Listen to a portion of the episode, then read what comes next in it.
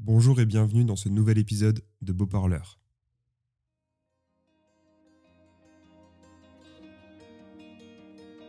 Aujourd'hui, c'est un texte d'une étudiante en droit à Paris. Elle a 25 ans et elle s'appelle Atina. Atina a commencé à écrire à 14 ans, pour elle et pas forcément pour être lue. Elle écrivait pour sortir de sa bulle ou pour s'y enfermer.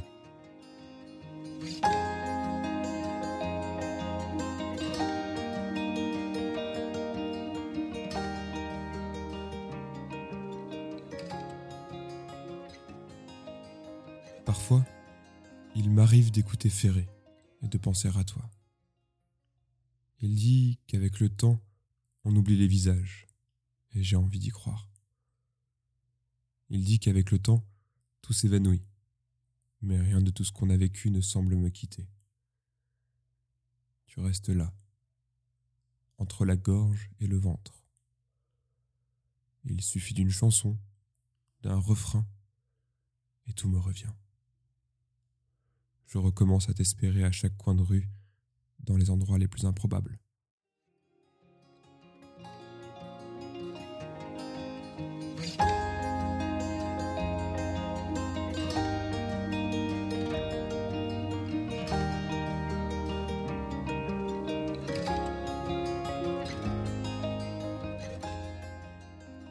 Je me souviens encore de la première soirée qu'on a passée chez toi.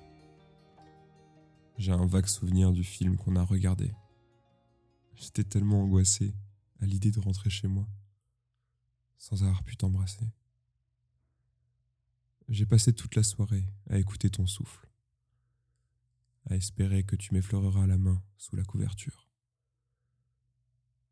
J'ai attendu en silence.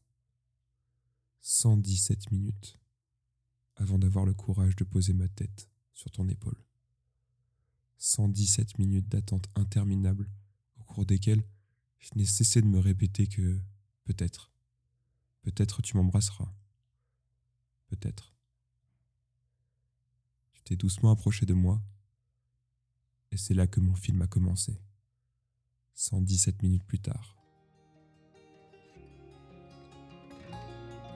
Il a débuté avec une explosion d'émotions. Je ne me croyais même pas capable de voir autant de couleurs en l'espace d'un instant. Et j'ai pensé, à ce moment précis, que rien n'a d'importance. Aucune expérience ne mérite d'être vécue si elle ne remplit pas ma tête d'une explosion de couleurs. C'est ce que tu étais, et c'est ce que tu resteras. Mon explosion de couleurs dans l'obscurité de la nuit.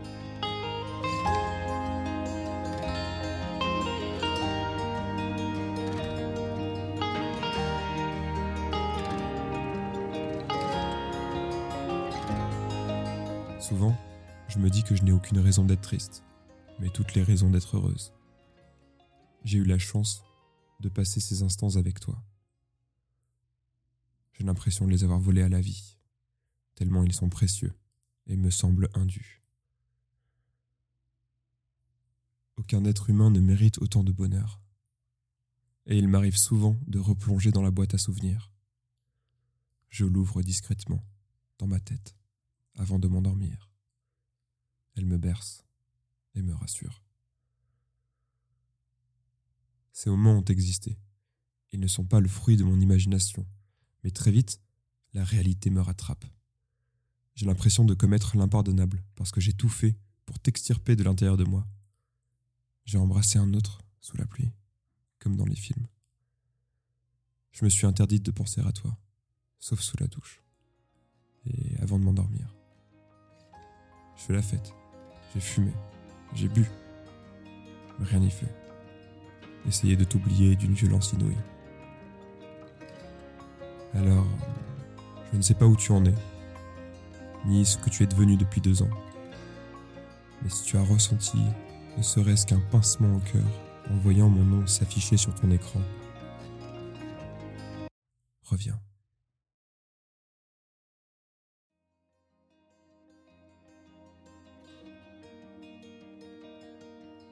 Elle a écrit ce texte il y a quelques jours pour partager une pensée, une émotion, un mouvement du cœur.